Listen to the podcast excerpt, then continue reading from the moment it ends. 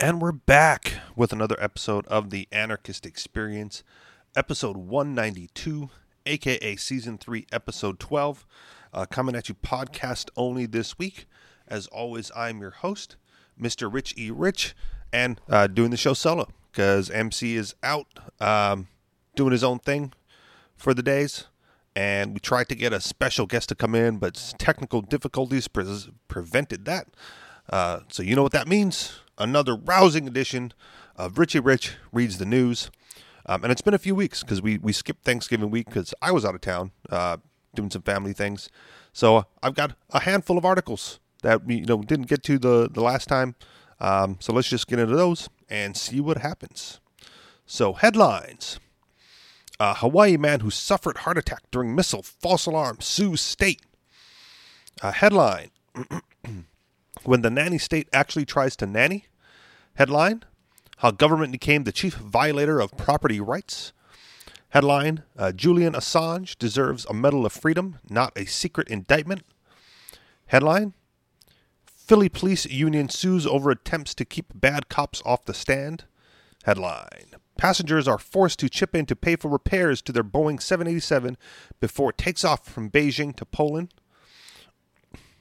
Headline uh, Innocent grandma jailed for months because cops mistook cotton candy for meth.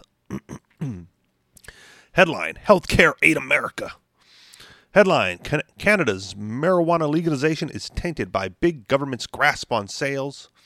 And finally, oh, that's it. All right, from the top. Hawaii man who suffered heart attack during missile false alarm sues state. Uh, both plaintiffs believed this message to be true and were extremely frightened and thought they were going to die, the lawsuit says. Uh, I, before I get into the article, the reason I bring this up is is twofold. Number one, I was there uh, when it happened, so I was hoping you know that someone would turn this into like a class action type of lawsuit uh, that I can participate. Um, and apparently, uh, after posting this particular article, a friend of mine uh, messaged me on Facebook um, and said I actually know the attorney, and it's true. I'm like uh, the the attorney who uh, helped file the lawsuit is close friends with M, uh, another part-time co-host from the show. So it's, it's, it's interesting to see how this plays out. Uh, into the article, a Hawaii man claims the false ballistic missile alert early this year caused him to suffer a heart attack, according to a lawsuit filed on Tuesday. Uh, the botched alert was sent to cell phones on January 13th, claiming a missile was headed towards Hawaii, causing mass panic. It took the state 38 minutes to correct its mistake. James Sean Shields and Brenda Rochelle, who are both listed as plaintiffs in the complaint, were living in the Hawaii Kai neighborhood of Honolulu, Hawaii in January when they got the alert that read Ballistic missile threat inbound to Hawaii. Seek immediate shelter. This is not a drill. The couple was on their way to the sandy beach area of Oahu and decided that if they were going to die, it should be together on the beach, according to the complaint. Both plaintiffs believed this message to be true and were extremely frightened and thought they were going to die, the complaint re- reads. Uh, Rachel's son, a member of Hawaii Army National Guard, also called the couple to tell them he believed the alert to be real. At approximately 8:15 a.m. local time, the couple reached the beach and began calling loved ones. It was around this time Shields began to feel a severe and painful burning in his chest area, the complaint says. Then, about 9:30 a.m., the couple arrived at Straub Medical Center where Shields went into cardiac arrest and had to receive life-saving CPR, defibrillation, and later surgery, according to the complaint. As the couple went through the medical ordeal, they were unaware a second alert had been sent by the state's emergency management agency stating that the first alert had been a false alarm.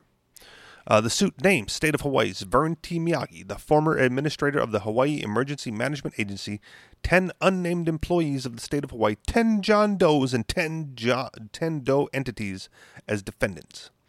Uh, Shields and Rochelle's attorney did not immediately return a request for comment. Uh, the suit comes just days after the Department of Homeland Security's Inspector General recommended changes to the nation's emergency alert system in light of the mistakes made with the Hawaii false missile alert. Uh, the agency issued the report after U.S. Senator Mazie Hirono asked it to examine the Federal Emergency Management Agency's role in the false missile alert. Multiple investigations blamed the alert on human error and inadequate management safeguards, factors outside of FEMA's purview. Like I said, I don't really have much more to add to this other than who really loses uh, if this couple wins the lawsuit? Like, what you know, should they win, right? And well, first first of all, it should be a class action suit. this is the, I guess this is the main point I'm trying to get. At. It's it should be a class action suit um, because everyone with a cell phone on the in the state got the notification, right? And so we we we and I, I can use the collective we because I was a part of that. We all uh, were impacted at varying degrees uh, by the alert. Um, personally, I didn't panic. Uh, I didn't worry. Um, I didn't do anything out of the ordinary because by the time I got the alert and woke up and you know checked the news to see what was really going on, um, the the second alert came in and it was over. Um, but you know, I've I've had I have friends who you know, like this gentleman, panicked, um, feared for their lives, um, and I have you know, and I have family members that did the same, right? You know, so we, the collective we, were all impacted to some degree um, by this error. Uh, are we all entitled to compensation because of mismanagement uh, by state employees? Well, we got to see where this lawsuit goes. Um, but if if if this lawsuit goes through, then should we all then file a claim for the same thing, regardless of of what sort of uh, medical impact it had? Because you know, it, we we all may not have had heart attacks, uh, but a claim could be made that we all suffered um, some sort of damage in some way.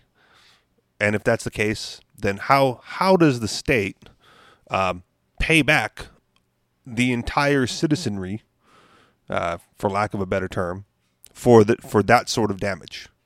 Right? How does how does the state make good um, to to all of us who were impacted by that false alert? And if the, if it's financial damages, where is that money going to come from? Right? How does how does the state then get the money to pay back uh, every single citizen um, of the state, aside from some sort of you know tax rebate? Like who who would end up paying? You know, if if this if a class action lawsuit if this were changed to a class action lawsuit and then and then won, I guess that that was the my main question uh, when reading this article is you know how to how, just like every other you know bad police bad cop story where you know the citizen sues and the police department has to pay what's it's one person with the windfall um, at the expense of all the other you know tax cattle um, in that geographic area. But what happens when everyone you know is a victim uh, by the state? How does the state make good? Sh- should some court uh, decide that the some state members were at fault? Like i'm I'd be curious. I'm personally curious to see how this plays out. Um, just because a, a, victory could could set up more lawsuits like this uh, going forward, and then, like I said, at some point, just make it a class action deal, and you know, shut the state down and give everyone their money back. I guess I don't know. Who knows? We'll see. Moving on. Uh, when the nanny state actually tries to nanny. Uh, this is not just about kids, but the adults they will become. Uh, anytime you hear the words, for the safety of our precious children, grab your little ones and run. Someone who thinks he cares more about your kids than you do is about to make you grovel. If he's from the government, run faster. Chicago mom Kim Brooks learned that lesson a few years back when she was hurrying to get everything ready for a plane trip home from visiting her parents in Virginia. Brooks knew that if her son didn't have a set of headphones, it would be a miserable flight for him and anyone seated near them, I would guess. So she drove to the store to buy a pair. When the boy said he didn't want to come in with her, she made the kind of split second decision all parents will have to make a thousand times before their kids leave the nest. What makes the most sense for my family right here, right now? She decided to let him wait in the car, playing on an iPad with the windows cracked open on a mild day.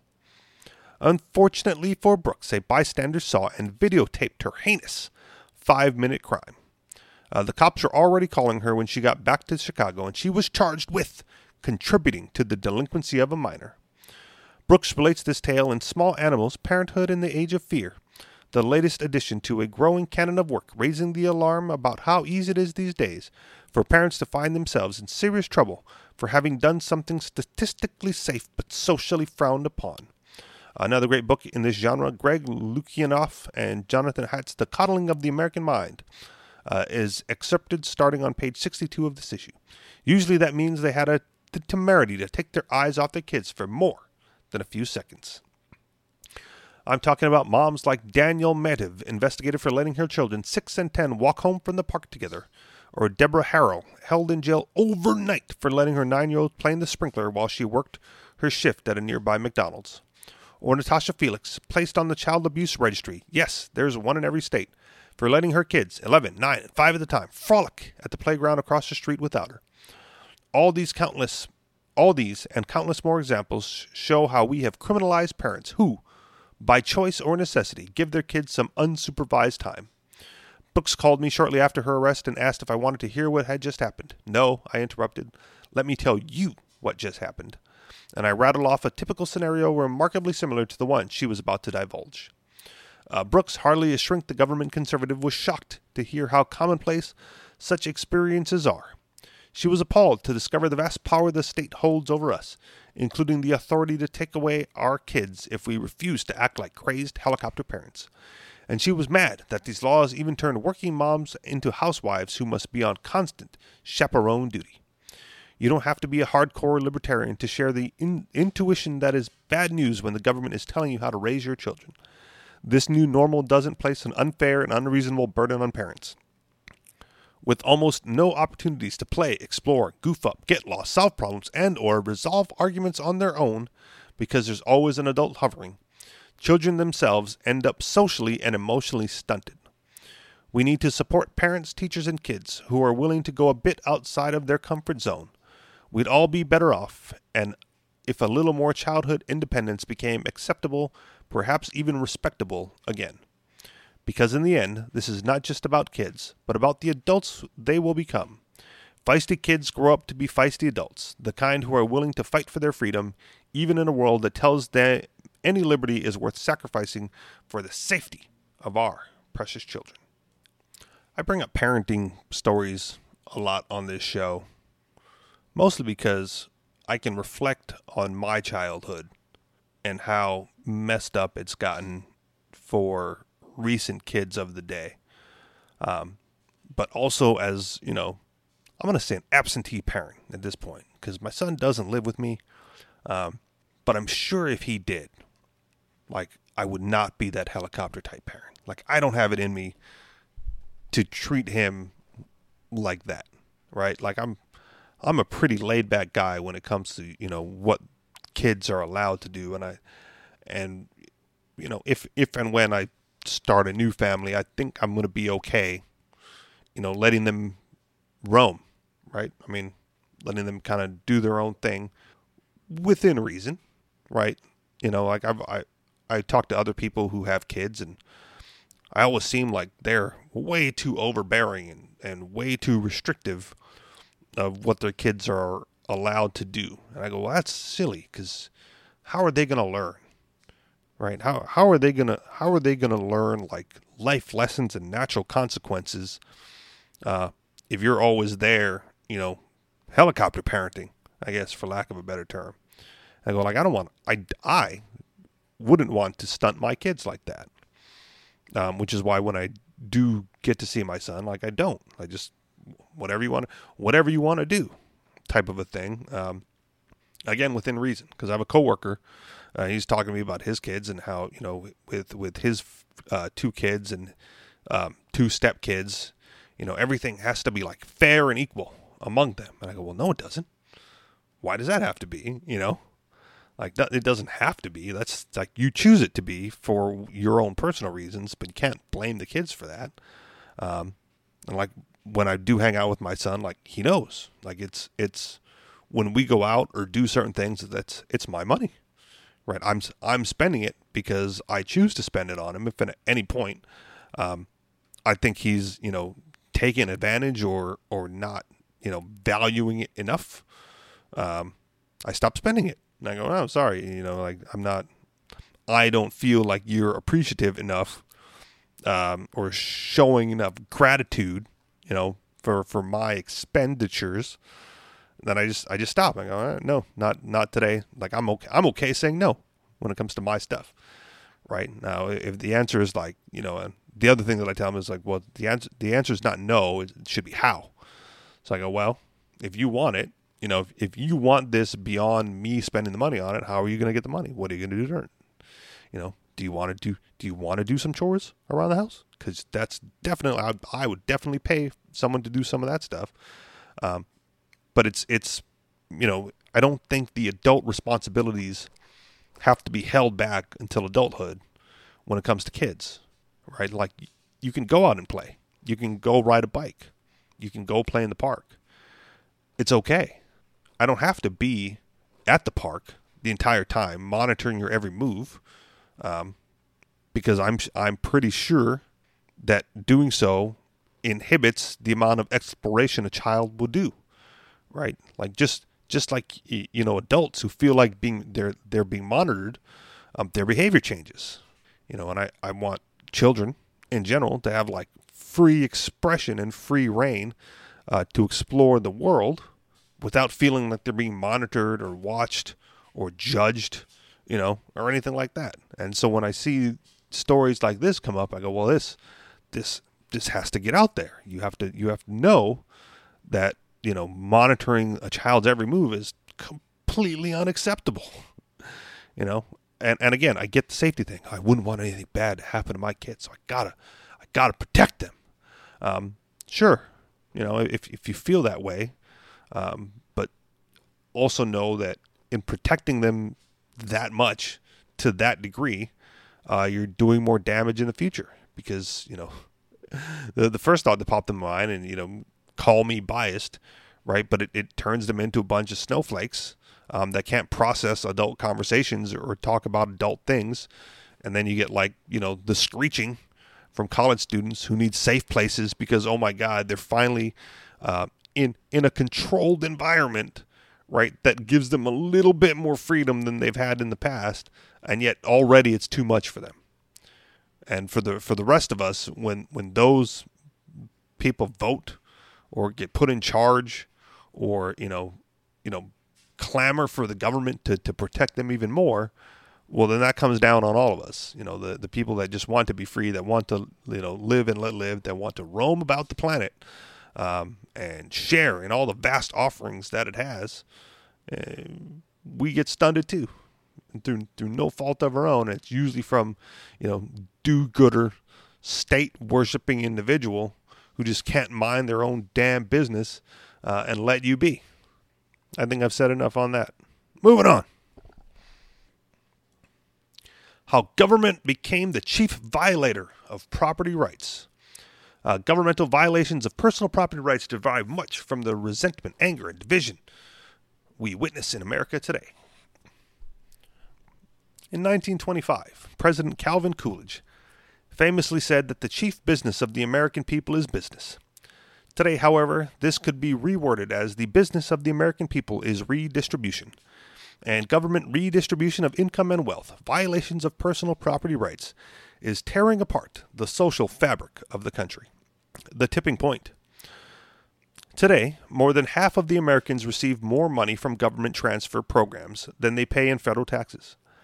When a, when a majority of people benefit on net from government transfers and its growth, a tipping point is reached where pulling back is increasingly difficult, if not politically impossible. Uh, the figures below show transfers and federal taxes by household across income quintiles.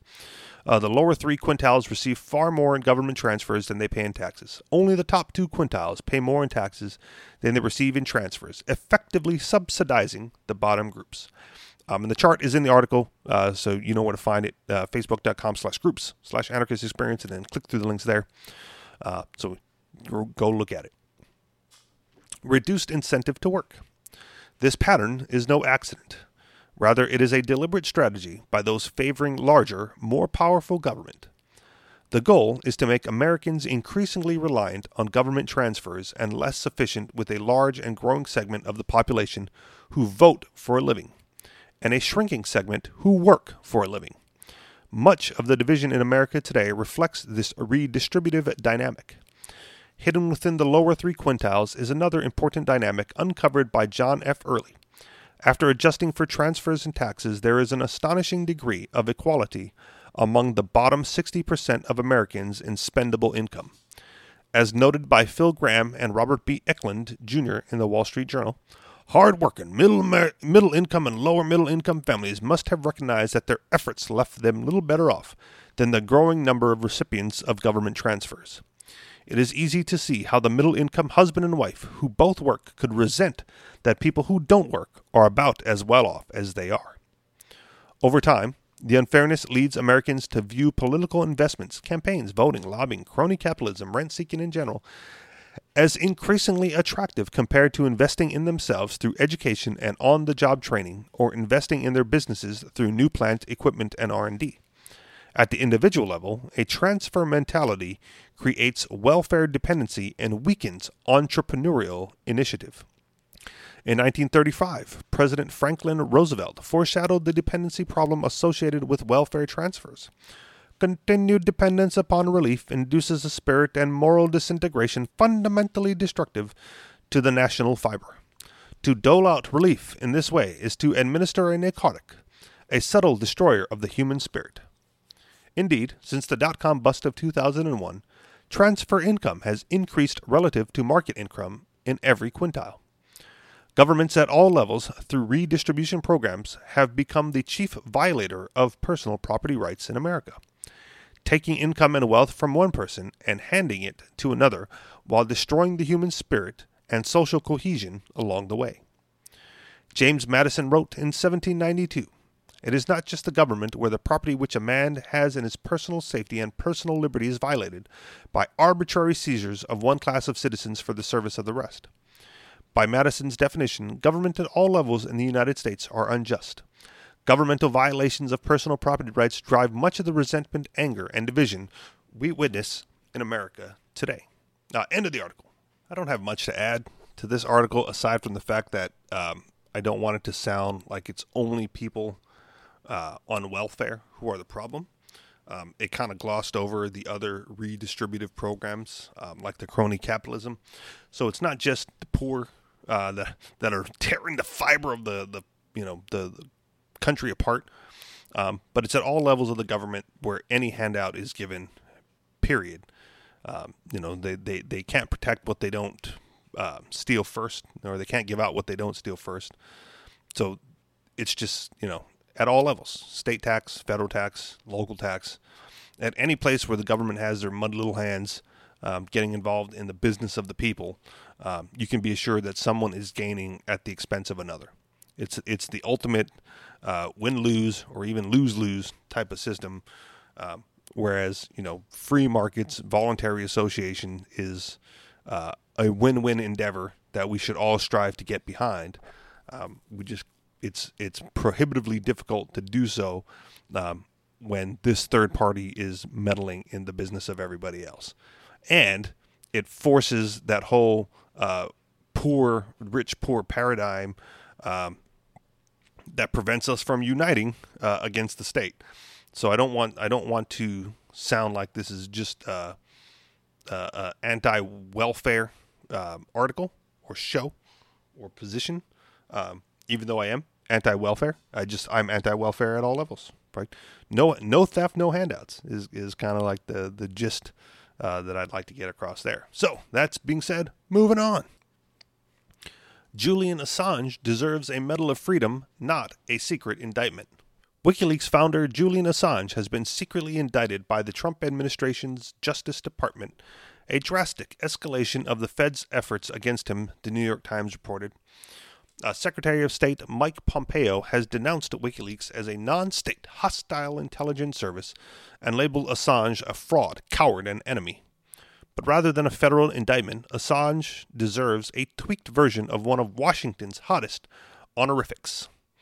Uh, WikiLeaks has been in the federal crosshairs since it released scores of thousands of documents exposing lies and atrocities regarding the Afghan and Iraq wars, thanks to leaks from Army Corporal Bradley, now Chelsea Manning. During the 2016 presidential campaign, WikiLeaks released emails from the Democratic National Committee showing that its nominating process was rigged to favor Hillary Clinton. Uh, during the final months of the campaign, WikiLeaks disclosed emails from Clinton's campaign chief, John Podesta. Trump loved WikiLeaks when it was convenient. In the final months of the presidential campaign, Donald Trump, Donald Trump declared, I love WikiLeaks, and mentioned it more than a hundred times. However, uh, since Trump took office, he is following Washington protocols and viewing whistleblowing as public enemies, uh, whistleblowers as public enemies. The Assange indictment is far more than threatening the Trump tweets snarling at CNN. The ACLU warns that prosecuting Assange for WikiLeaks publishing's operations would be unconstitutional and set a dangerous precedent for U.S. journalists who routinely violate foreign secrecy laws to deliver information vital to the public interest. Trevor Timm of the Freedom of the Press Foundation declared any charges brought against WikiLeaks for their publishing activities pose a profound and incredibly dangerous threat to press freedom. It is difficult to appreciate WikiLeaks without recognizing how federal secrecy has become far more pervasive and dangerous since 9 11.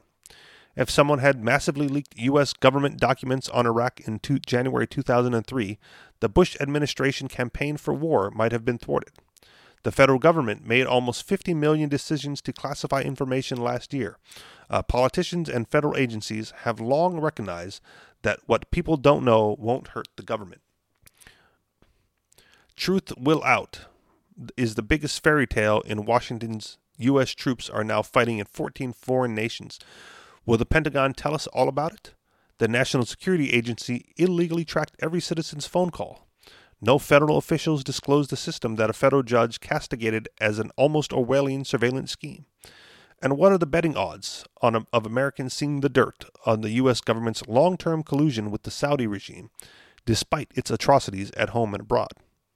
On the same day that the Assange indictment scored headlines, Trump awarded seven Presidential Medals of Freedom. No controversy greeted posthumous awards to Babe Ruth and Elvis Presley, unlike the ruckus regarding Miriam Adelson, wife of Republican superdonor Sheldon Adelson. Public Citizen, a liberal nonprofit, howled that the Adelson Award is just the latest sign of Trump's ability to corrupt and corrode all aspects of the government. Uh, New York Times columnist Paul Krugman caterwauled that it was ludicrous and an insult to the people who received the medal for genuine service. Update the Freedom Awards to kill cover ups. In reality, uh, presidential medals of freedom have routinely been exploited to buttress the political establishment, with bevies of awards for political operators, members of Congress, and pliable foreign leaders. Uh, President Lyndon Johnson distributed bushels of medals of freedom to his Vietnam War architects and enablers, perhaps as consolation prizes for losing the war. The medal awarded to Defense Secretary Robert McNamara, who lies about the war making progress cost thousands of American and Vietnamese lives, fetched $40,625 at auction a few years ago. President George W. Bush conferred medals of freedom on his Iraq war team, including, including CIA Chief George Slam Dunk Tenet Iraq Viceroy Paul Bremer and Ambassador Ryan Crocker, whom Bush called America's Lawrence of Arabia. Some of the biggest fabulous of the modern era, including Henry Kissinger and Dick Cheney, also pocketed the award. The controversies over Assange and Adelson provide a serendipitous opportunity to update the Freedom Awards, because few things are more perilous to democracy than permitting politicians to cover up crimes there should be a new Medal of Freedom category commending individuals who have done the most to expose official lies. This particular award could be differentiated by including a little steam whistle atop the medal, vivifying how leaks can prevent a political system from overheating or exploding. Assange would deserve such a medal, as would Thomas Drake and Edward Snowden, who reveals NSA's abuses, John Kiriakou, who revealed CIA torture, and Daniel Ellsberg, who leaked the Pentagon Papers. Admittedly, there may be no way to stop presidents from giving steam whistle freedom awards to political donors' wives. Organizations like WikiLeaks are among the best hope for rescuing democracy from Leviathan. Unless we presume politicians have a divine right to deceive the governed, Americans should honor individuals who expose federal crime. Whistleblowers should be especially welcomed by anyone riled up over Trump's lies. End of the article. Uh, once again, not much to add aside from the fact that WikiLeaks is one of the few uh, actually journalistic organizations out there. Uh, the the you know the the rest is just public relations. Um, there's the video floating around the internets uh, where news news anchors from around the country uh, read the exact same news report, basically verbatim uh, from each other, showing just how little there is in, in journalists being journalists and how they just, you know, toe the party in the public line of, of what they're told to say. Uh, and then you have outlets like WikiLeaks, um, would, again, one of the few where they actually dig and expose and uncover the real story. Um, and then, you know, like the article suggests, rather than being praised for their journalistic enterprises, um, they're shunned and, and put down and, and targeted uh, by the government, you know, for, for basically doing the job of the press right? You know, if, if you believe in the state and you believe in that sort of thing, then the, the press is like the last line of civilian defense in holding the government accountable to what they do. Um, and now with you know j- uh, journalists being targeted, uh, like the article said, it's a chilling effect where rather than become a target of the state, you just you know toe the line to to get by, and and take your payoffs as they come. Right there, there's no there's no integrity left in journalism. Um, mainstream or otherwise, because every outlet has a bias. Um, one of the one of the things about WikiLeaks is, although the bias is recognizable, at least the facts are all there, right? You know, they they they release the documents um, with basically without commentary.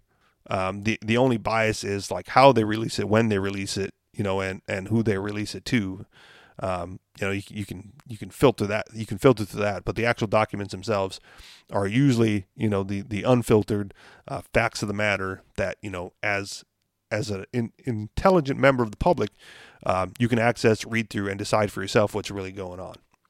Moving on. All right. We're only halfway through but i'm tired. Uh, so i'm gonna we're gonna blast through these last few articles um, without commentary. And if the show goes short, the so show goes short because, like I said, just it's been a it's been a rough few days. Not having a co-partner in crime is starting to wear on me for the day. So here we go. Philly Police Union sues over attempts to keep bad cops off the stand. Do police officers have a right to testify about their investigations in criminal court cases? That weird idea seems to serve the foundation of a lawsuit by Philadelphia's police union against the city's mayor, police commissioner, and district attorney. Philadelphia's Fraternal Order of the Police, Lodge 5, is suing because District Attorney Larry Krasner has a list of cops with bad records, and his office uses this list to determine whether those cops can be called to the stand to testify in cases. The reason for the database's existence is eminently logical, eminently logical. If prosecutors use testimony from police officers with a documented history of misconduct, the defense can bring that up and use it to cast doubt on an officer's integrity and testimony and seed doubt in the jurors' minds. In short, part of the purpose of the list is to keep cops off the stand that could potentially wreck the prosecution's case and also to alert prosecutors in advance about these potential problems. But the police union doesn't see it that way. They are filing suit because there's no due process system where the police officers involved can challenge being put into the database in the first place. As a result, this impacts their jobs and they have no recourse in the matter. The lawsuit argues for such police officers, critical parts of the work performed by police officers are restricted, resulting in the lost wages, damage to reputation, and professional harm to those police officers. This lawsuit may seem baffling at first. Why would the police union demand that officers have some sort of right to testify in criminal cases if their testimony actually has the possibility of backfiring and clearing the defendant? Why is the police union trying to screw up these cases? The Philadelphia Inquirer, Provides the most logical explanation it's the money. In just seven months in 2018, Philadelphia police officers earned a whopping $12 million in overtime at the courthouse, testifying in cases. Philadelphia's police union isn't alone in this latest pursuit. The Inquirer, Inquirer notes that the Union for Pennsylvania State Troopers is suing the district attorney's office in Chester County for the same reason. That district attorney, Thomas Hogan, responded that it is within its own discretion to maintain such a list.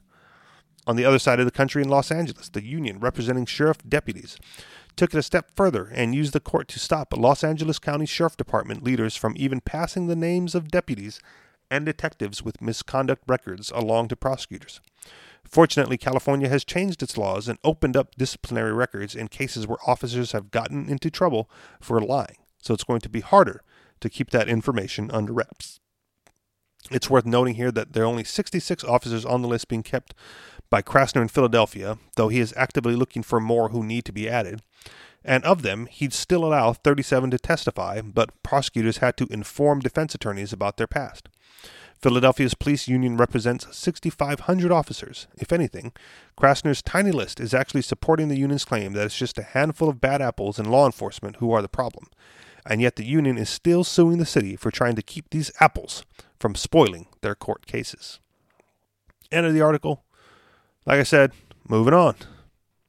Uh, passengers, oh, I might comment on this. Passengers are forced to chip in to pay for repairs to their Boeing 787 before it takes off from Beijing to Poland. Uh, passengers on board a flight from Beijing to Poland were asked to refund, or were asked to fund the repairs on a fault so that the plane could take off. There were around 250 passengers on the LOT Polish Airlines flight when a Boeing 787 Dreamliner suffered a hydraulic pump fault, according to local media. They were asked to foot the bill after the mechanic who had been employed to fix the pump demanded that he would only take cash as payment.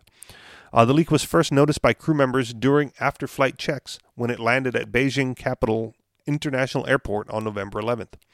It was due to fly back to Warsaw Chopin Airport the next day. However, passengers were reportedly asked to pay for a replacement pump before it could get off the ground. LOT Polish Airlines spokesman Adrian Kubicki said an employee at the Boeing warehouse in Beijing refused to accept a bank transfer and insisted on cash. He claimed that crew, the crew from the flight managed to scrape together around uh, 2,500 RMB uh, from passengers on the plane for repairs, which are believed to have taken around 10 hours. Kubicki added, There is no circumstance that justifies asking money from passengers. Uh, Daniel Golubiowski, who was one of the passengers in flight, said he asked several people he took 400 RMB from just us. Uh, the outraged passenger added, We are at the international airport. I cannot believe that transactions take place here in cash under the table with the mechanic standing next to the plane. Incredible. Uh, after the plane landed in Warsaw, Kubicki told outraged passengers, I know that you encountered an unusual situation today, for which I would like to apologize and from the bottom of my heart. Believe it or not, uh, but there was a situation with the warehouse employee in Beijing who refused all methods of payment other than cash, which led to the confusion. Nevertheless, I am grateful for him and the flight returned safely to Warsaw. According to local media, the borrowed money was immediately returned to the passengers once they landed in Warsaw along with flight vouchers.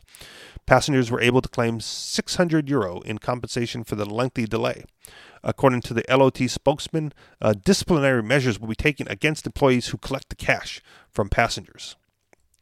I wanted to comment on this one because upon first reading, uh, I didn't see anything outrageous or wrong about what had happened, right?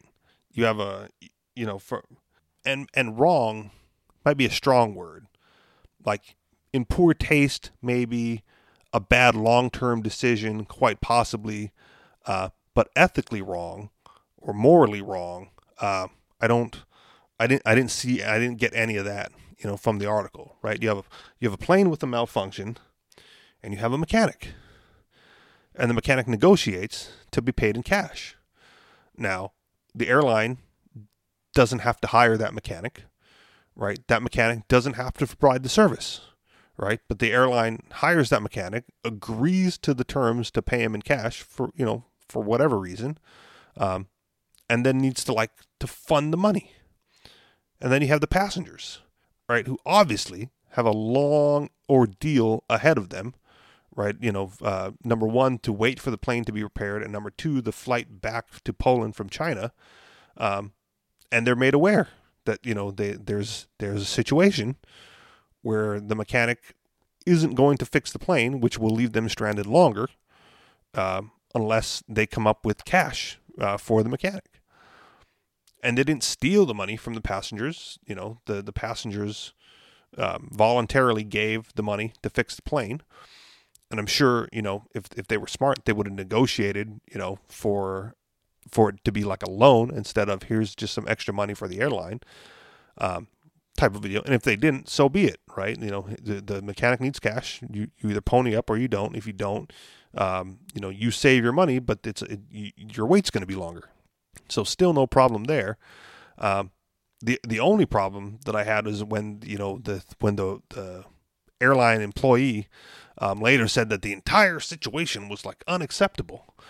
And well, no, no, I, you know, for for a heat of the moment decision when the mechanic's on the ground saying I'm not going to fix this until I get paid in cash, and you're the airline worker, like, do you have enough cash to pay him out of pocket to get reimbursed later? Probably not. You know, you, you it was it a bad decision? Yeah, quite possibly.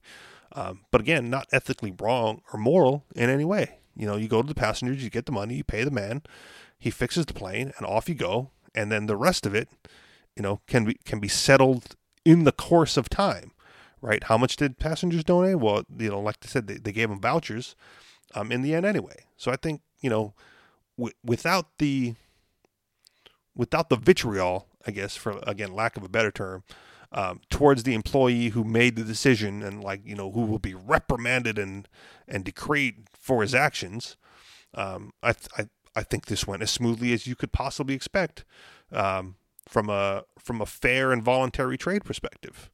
Right? Passengers paid to get the plane repaired, mechanic fixed the plane, airlines reimbursed the passengers after the fact, um, but they got home safe. They got home as quickly as could be with the you know with the damaged plane, uh, with the damages being done to the plane, um, and that should have been the end of it. It should have been like you know the the article should have been um, a heroic endeavor. You know where passengers come together uh, to to pay this you know mechanic his his fair price that he's charging to to get them on their way, um, and the airline comes through and takes care of them after the fact, maybe paying them a bonus right for for the ordeal in general right which which was the payment plus the airline vouchers so i don't know i i looked at the article and thought this is this is a, like a great example of like on the spot negotiation and how you value things differently at different points in time. Like it, it highlights a time preference um, when it comes to money, right? Do you value your time, you know, more than the money, or do you value the money more than the time? Uh, for those passengers that paid uh, to to to take off, they obviously value the time more than the money. Else, there was no there was no requirement um, that they pay the mechanic. They weren't being forced to do it. They just said like, hey, if we don't pay this guy, we're going to be here a bit longer because then now you got to go find another mechanic to assess the situation, to do the repairs, so on and so forth, or find another plane. You know, God knows how long that's going to take.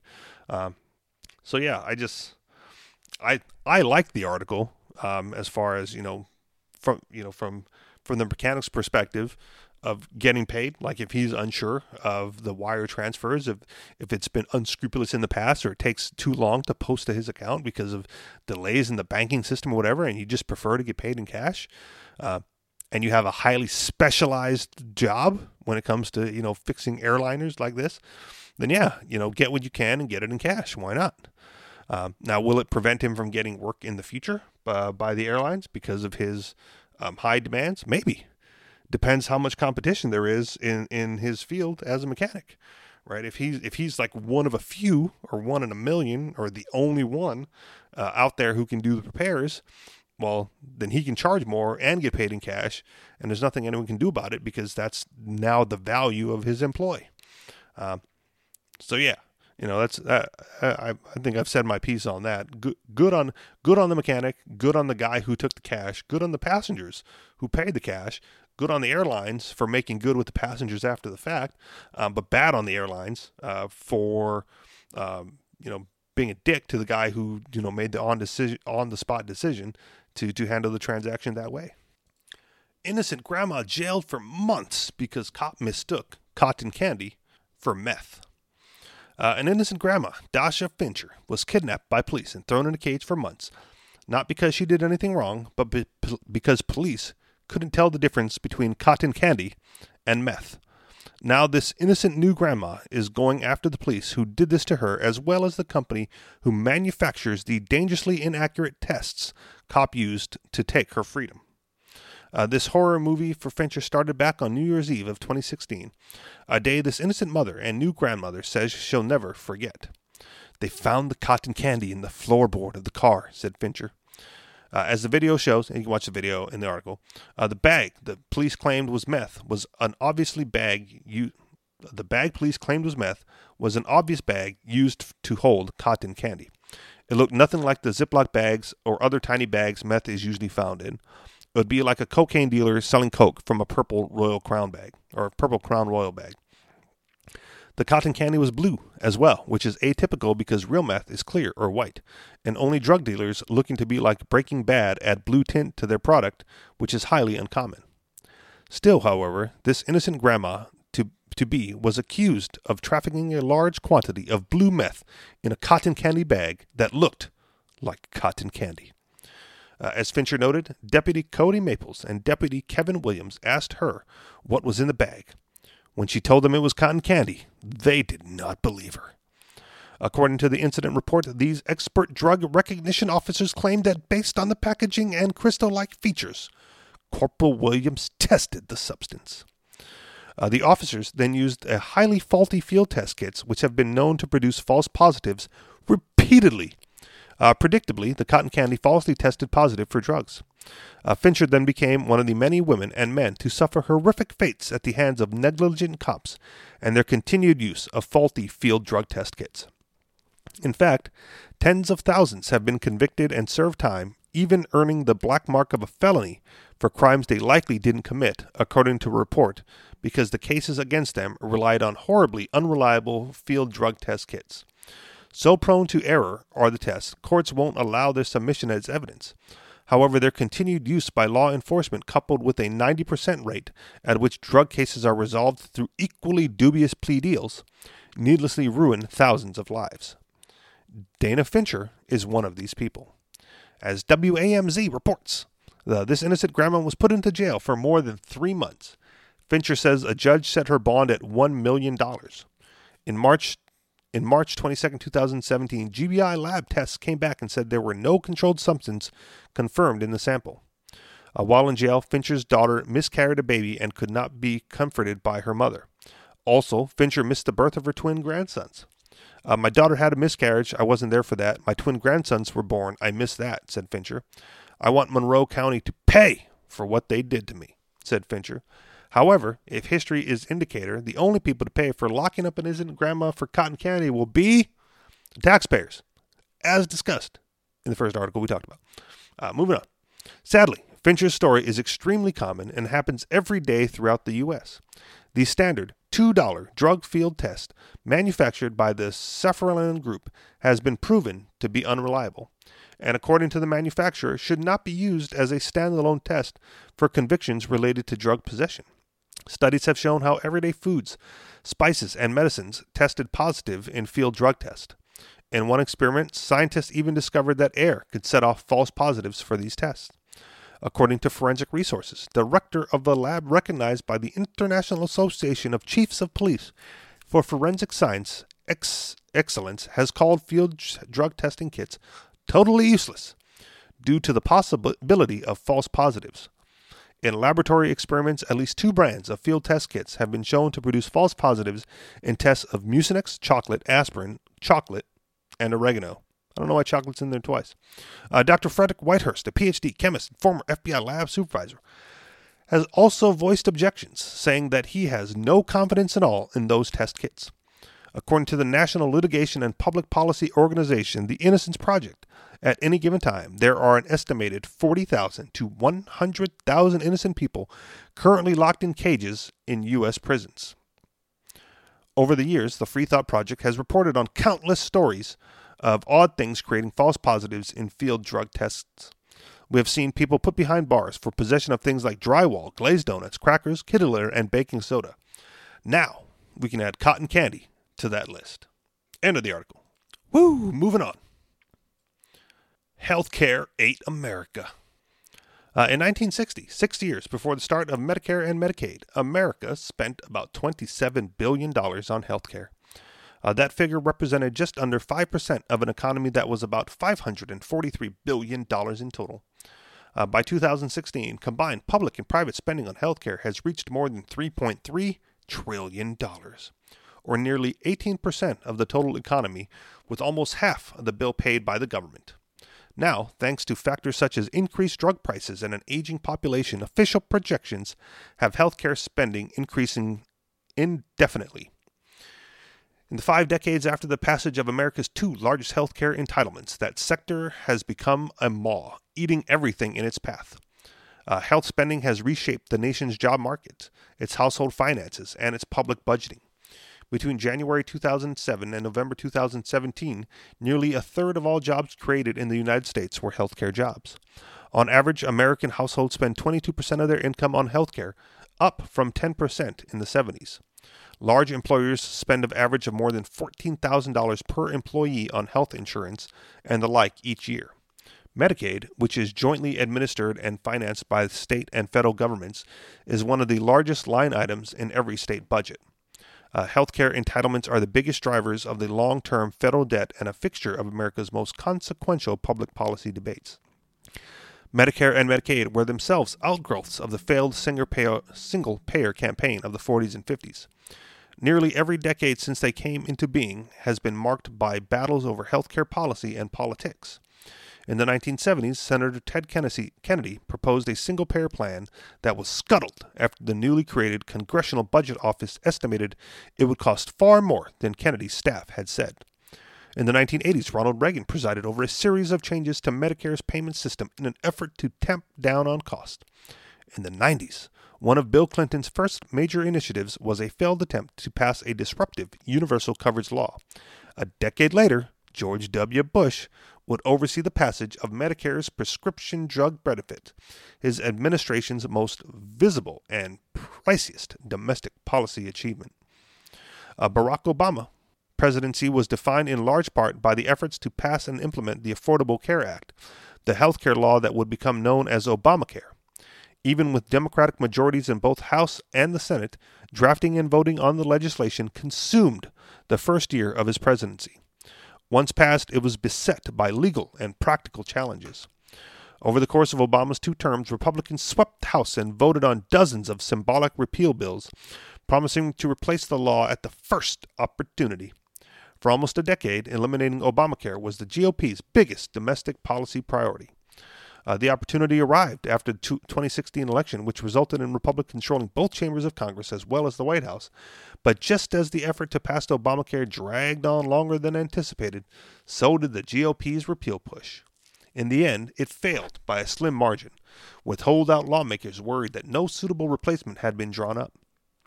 President Donald Trump and congressional Republicans settled for tweaking the law at the margins uh, stopping payment of insurer subsidies that were never authorized by Congress, zeroing out the individual mandate penalty, slashing funds set aside to promote new online marketplaces, and pushing to add work requirements to the law's Medicaid expansion. Democrats, meanwhile, spent the better part of 2018 campaigning on healthcare issues from the preservation of Obamacare's pre existing conditions regulations to further expansion on Medicaid. Nearly all of the party's rising stars have endorsed a single payer option, and Republicans have begun to respond, somewhat nonsensically, by defending traditional Medicare, a program that socializes the financial the financing of health care from what they have called the threat of socialism. Even Obama, who as president rejected a single payer option, said in September 2018 speech that Medicare for all was a good new idea. It is neither but its return to the forefront of American public policy debate, and perhaps inevitable given the increasingly expensive and expansive role of healthcare in American life. Since the federal government's first major forays into healthcare financing in the 1960s, that sector has consumed the economy, the workforce, and both household and government budgets. It is no surprise that it has taken overtaken American politics as well. Um, end of the article. The only thing I can really add to that is um, once again, you know, being being new to jobs, um, looking for, you know, considering uh, healthcare as a perk of the job, um, and then trying to trying to manage that as well because it's to the point where even when it's offered to me, it is at such a great personal expense because it's not fully covered um, that I may not take it. You know, I, it's it's an option being weighed on whether or not I want you know an extra five hundred bucks uh, taken out of my paycheck to to cover uh, insurance, just insurance. Like you know, I haven't I haven't done the pricing around yet, um, but it's ridiculous how expensive it's gotten. Um, and I can't imagine, you know, if they're spending fourteen thousand dollars on me per employee, as the as the article said, on average, right? I can't imagine spending that kind of money on healthcare throughout the year. Like it's just it's it's it's it's an obscene number um, as far as you know what what an individual would have to budget for that. Moving on, last article, then I'm out. Uh, Canada's marijuana legislation is tainted by big government's grasp on sales. Canada recently became the second country in the world to fully legalize the consumption and sale of recreational cannabis. Though a victory for personal freedom, Canada's legislation is also a good example of how government can bulge can bungle even the most basic tasks. Legalish weed. Uh, legalization came on October 17th, three years after Justin Trudeau's Liberal Party was elected on a platform that promised full cannabis legalization.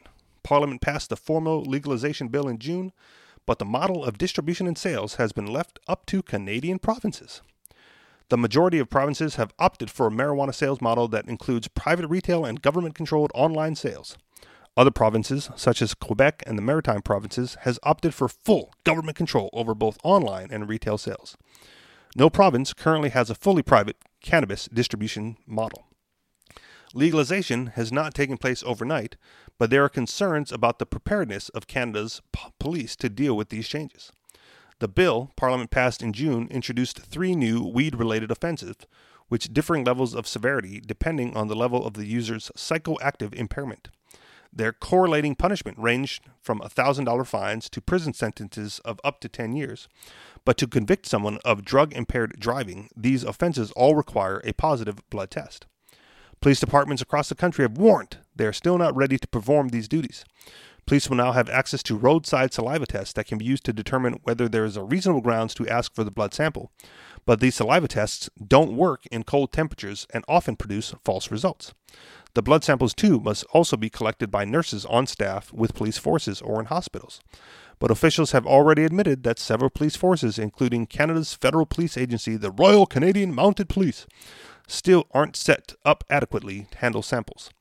Uh, meanwhile, the number of blood samples tested is expected to increase from 55, uh, 550 to 6,400 by 2022. And the number of samples builds up. This will create a massive backlog in the legal cases against impaired drivers, clogging up the criminal justice system. Still not competitive with the black market. Part of the liberal argument for legalization in 2015 was that legalization would keep the profits out of the hands of criminals. Uh, but this only works if the price of legal cannabis is comparable to the black market price.